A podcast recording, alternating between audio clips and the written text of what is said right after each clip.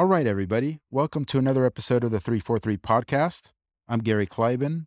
The following contains a 10 minute side chat between my co host Terry and myself discussing at what age player development starts diverging between the US and the standard bearers across the world. This has been the subject of much debate here in the States for a very long time. But luckily, we have direct experience to share on this matter. Because, yes, you guessed it, the conventional wisdom here in the States is not correct. But before we jump into our personal international experience, allow me to provide some data points to consider. Just some things to better contextualize the matter. If you look at Youth World Cup success by nations, at U17 or U20, or even good youth international tournaments, the results there don't translate well to senior team performance later on. Without getting too far into the weeds on all of the nations, I'll highlight just a few things for your memory stores. 1. Consider Nigeria. Well, actually, many of the African nations do very well and are consistent title contenders at the youth levels. But with five titles to their name, Nigeria has won the U17 World Cup more than any other nation. Where's their national team, their senior national team been? Where is their program with respect to the rest of the world, to the standard bearers? Two, Mexico, yes, our neighbors south of the border, had a so called golden generation that won the U17 World Cup in 2011 and was again in the final the next World Cup in 2013. The senior team, however, what has it done? Nothing. Three, now to the United States. What has the United States done at the youth level? It hasn't won anything at the Youth World Cups. Certainly not like Nigeria or Mexico or anybody else, or even been a finalist. But they've won some international competitions. For example, they've won the Nike International Friendlies more than once, and in fact defeated Brazil. Yes, Brazil, to take the title on two occasions. In 2011, after the victory, media outlets published article after article about how this meant the future was bright. Have you heard that before, guys? Quote unquote, the future is bright. Here, I'll quote you word for word what one prominent outlet wrote. Quote, Rubio Rubin, Tyler Turner, and Wesley Wade scored first half goals as the U.S. U-17s completed an unbeaten run at the Nike International Friendlies in Lakewood Ranch, Florida, with a 3-1 victory over Brazil on Sunday to capture the tournament championship. The United States under-17 national team proved that there's much to be excited about when it comes to the future of the U.S. program. End quote. This was 10 years ago, guys. Fast forward seven years, and the U.S. couldn't even qualify to the World Cup from the easiest and most favorable confederation in the world, CONCACAF. Fast forward to today, and where are these players who should now be in their prime? Have you heard of Rubio Rubin, Tyler Turner, or Wesley Wade? Well, I have, I've been intimately close and working in the game for a long time, for many cycles. That was in 2011 I started publishing things publicly in 2009 through 343. I had to hear all kinds of nonsense about the future being bright. Everything is different now, Gary. Rubio Rubin is a generational talent. Crazy stuff, crazy stuff. Nobody remembers, nobody goes back into the history book and who said what and when or how. Nobody's held accountable for these lame takes back in the day. Football has no memory in that regard. Listen, I understand being enthusiastic, but someone's got to be the adult in the room and be real once in a while. You know what the stories are now since our youth teams haven't done so well? It's completely inverted. For example, after the fiasco that was the U17 World Cup, where the US got obliterated in group play, the story now is youth tournaments are totally meaningless. Just look at where those players are now referencing Gio Reyna, Pepi, Busio, and a few others in that cohort. They cite this as evidence that youth soccer or youth tournaments aren't even worth looking into all that much, that you can't really extract or predict outcomes from that point forward. When someone's opinions swing from one point to its polar opposite, it's usually a signal of not having a solid grounding. This should not be confused with being open minded and somebody being willing to change their mind. No, no, no. Because watch, as soon as one of our youth national teams does great in a meaningful competition, the opinions of these very same people will once again invert its polarity. Okay, well, I just wanted to place youth results in some sort of context for you to consider while we talk about the main point of today's episode. Specifically, guys, it's at what age does a divergence in development start happening? And at what age do our international counterparts kind of start breaking away from our domestic talents here in the States? Some people said it's happening at 17, some at 19, some at 15, and some earlier than that. And this is kind of all up in the air. Now, we have our own view, shaped not just from being intimate with this sport for a very long time, but critically from our direct international experience. Hope you enjoy. Hope you get some insight. Here we go. And now, a quick few second mentions of what sponsors this episode. It's the best way to support this podcast, but more important, greatly improve your current soccer situation. First, if you're a coach, you must check out 343coaching.com. There are both free and premium programs for you there. Second, if you're a parent of a youth player looking for how to best put them on a proper path, your solution is at 343masterclass.com.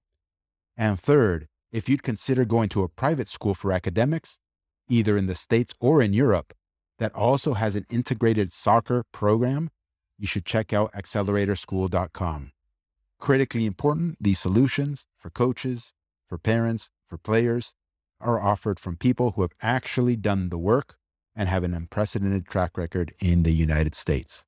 All right. I hope you enjoy this episode. We're just scratching the surface here, folks, but it's an important starting point for us to further expand down the line.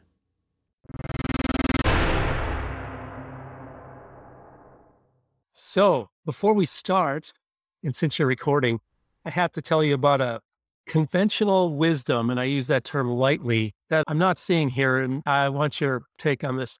So the conventional wisdom is that compared to our European or international counterparts, we're about even when we're young. And then by the time they're 15, 16, 17, there's a divergence.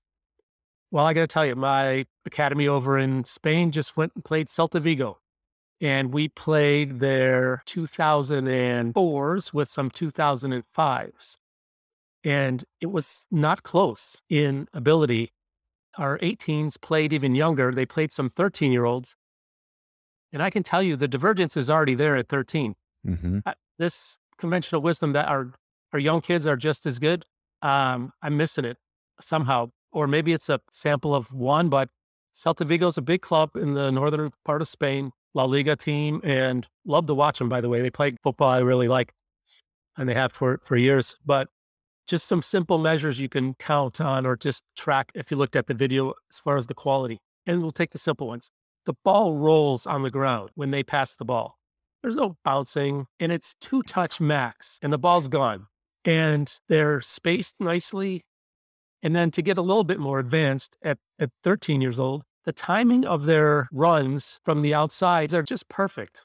And the balls pass through the defense, weighted properly, and Next thing you know, the ball's in the back of the net. The positioning and the ability to not panic and move the ball from side to side. It's not that we're not decent players. We're decent, but there's a gap. And I talked to my buddy Mariano from Argentina, and he's in our school guy in Spain. And he just says that the Americans kick the ball long, you run fast, you put the ball in the back of the net, and you celebrate. That's how we put it. And he said these kids from Celta Vigo are going to sign pro contracts. And they've been training under pressure to keep on the team since they were on the team at eight because there's 200 kids behind him. And he's and he's telling me that in the practice sessions, the intensity is high because coaches just won't tolerate you messing up for so long and then see ya. And the next guy's salivating to come in and prove that he should have been the choice. And, and I don't know where the divergence happens. Why are they so different, so young? They're playing tactically smart ball and and we're just not. So my observation for the week. Gotcha. You want me to comment? I do actually. Am I just seeing an exception or is Can you yeah. repeat for me in a phrase or two what you consider the conventional wisdom, and maybe I can uh, go off the of that. Conventional wisdom is that early on at young age groups, the Americans and the internationals are similar, but by the time they're 16, 17, there's a divergence. And then by the time they're 21, it's very diverse in ability. And I'm seeing the divergence earlier in this example. Yeah. So, uh, a couple comments. One is I do believe that the divergence happens much earlier than what conventional wisdom here in the States suggests. There's no question in my mind with respect to that at scale, at scale. And I think that's an important parameter to consider because my sample of one or two or five was through Brian's teams. And through Brian's teams, well, I'll start there and then expand a little bit. Through Brian's teams, there was no divergence at that age. Um, and and we witnessed it firsthand when we played against Ajax, when we played against uh, Barcelona, yeah, many times against Barcelona. And Barcelona that team that we had a almost like a rivalry with, if I'm being honest, okay, because they knew us very well after our third encounter, um, was considered their crown jewel class at La Masia growing up. They had Ansu Fati, eh, who is now wearing the number 10 jersey for the first team at Barcelona and is valued at 100 million euros. It had Takefusa Kubo, He's a Real Madrid signed player, but loaned out to other first team La Liga teams and plays and does exceptionally well. It had Eric Garcia, who left Barca's academy and went to play for Pep Guardiola at Man City and was the starter center back.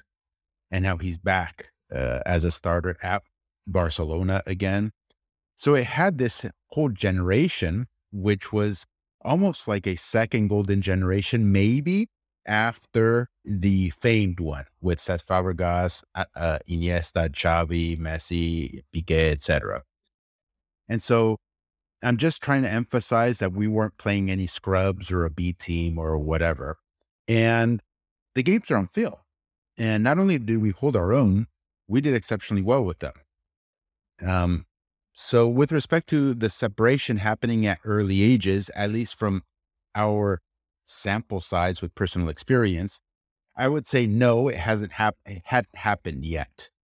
Okay, it probably started happening a little bit later in the transition to be professionals. Because at Barcelona, for instance, all these players that I just finished mentioning started gaining significant, real pro experience, pro environment experience earlier than our boys had. Our boys had to wait longer to start getting into a professional environment.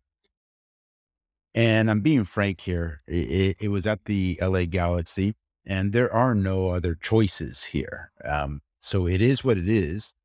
But then again, if you try to do a comparison between, okay, getting professional experience on Barca's B team or A team versus getting experience in LA Galaxy's B team or A team, those are worlds apart. And not only did they start earlier than we did, they're just worlds apart. And so the acceleration in that critical development phase of becoming professionals is different. And that's the, the separation is true. And I don't know if, if our guys will be able to recoup that at some point or not. Anyways, so, so just from a personal front. And then there's other data points, right? When we went to Mexico, uh, playing quite well against the Mexican first division teams at those early ages, even a little bit later stage like U16. But I do agree with you that at scale, in Spain, for instance, there's these players at 10, 11, 12, 13, 14 who are getting that proper environment already at those ages. And we in the States are not. And so the separation a hundred percent has happened. Um, I don't know. Those are those are my initial thoughts.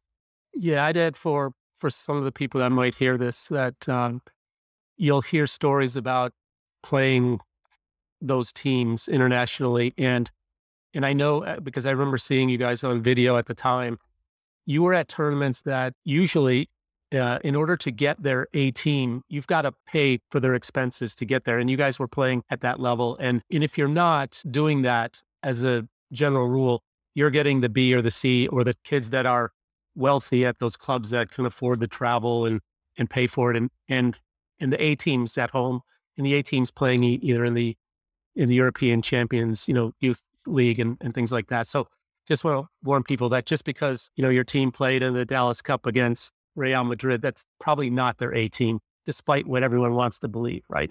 Correct. And the other thing I should mention is that we're not necessarily unique in getting results against professional academies across the world at those ages. It's happened with other teams here in the States as well, where they draw somebody or even beat somebody.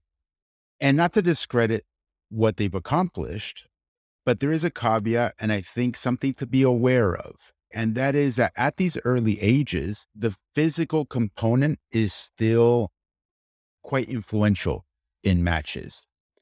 And so while you might have a team you've never heard of, or even maybe an MLS academy or something, go overseas at age 12 or 13 and beat pro academies over there or draw them or do well.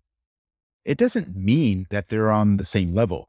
You have to really look at the games and see whether and, see what that looked like. Yeah. Did mm-hmm. you actually have possession of the ball? Were you actually doing movements and possessions that resemble pro player development, that resemble uh, tactical intelligence, that resemble technical quality.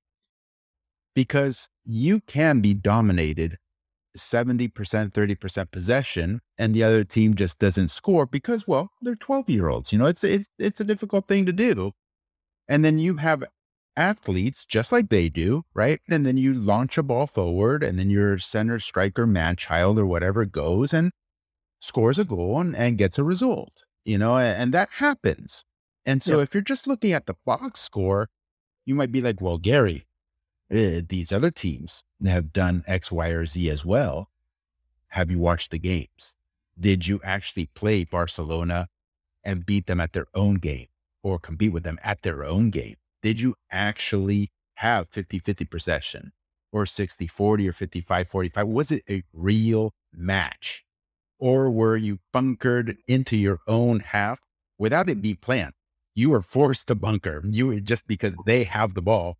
And then you had a corner kick, a free kick, a counter attack, and you punched one in the net and it became 1 1 and you drew the game. Very different. Agreed. All right. Thank you. I, I'm glad to hear that. And I again, it's it's great to watch. It was beautiful football these kids were playing, and why is it so so nice at such a young age? And they have to develop pros, Terry. Their incentive is to develop develop pros. Our incentive is not that. Agreed. Okay. All right. Thanks for that. No, for sure. Right. I'm going to publish that. I liked it. Yeah. Well, that's it for today, guys. Thank you for listening. A reminder for coaches you can get both the free and premium coaching programs at 343coaching.com. Don't let anyone tell you your teams can't win by playing dominant, possession based football while also developing individual players to the highest levels. Nonsense. We've proved it at every single level, and so have hundreds of serious member coaches across the country. Now that we've moved on to the pro level, we're delivering everything we've learned in the program don't wait and continue delaying getting on a proven path. And parents, 343masterclass.com is where you want to go to get a working compass for navigating the American soccer landscape with your player. It's pretty bad out there, but let our experience guide you. And if you're interested in a solution that blends both academics and soccer, my co host Terry in this episode founded the Accelerator Schools. There's even the opportunity to do this in Europe as well. To learn more, visit acceleratorschool.com. Until next time, cheers, everyone, and keep building.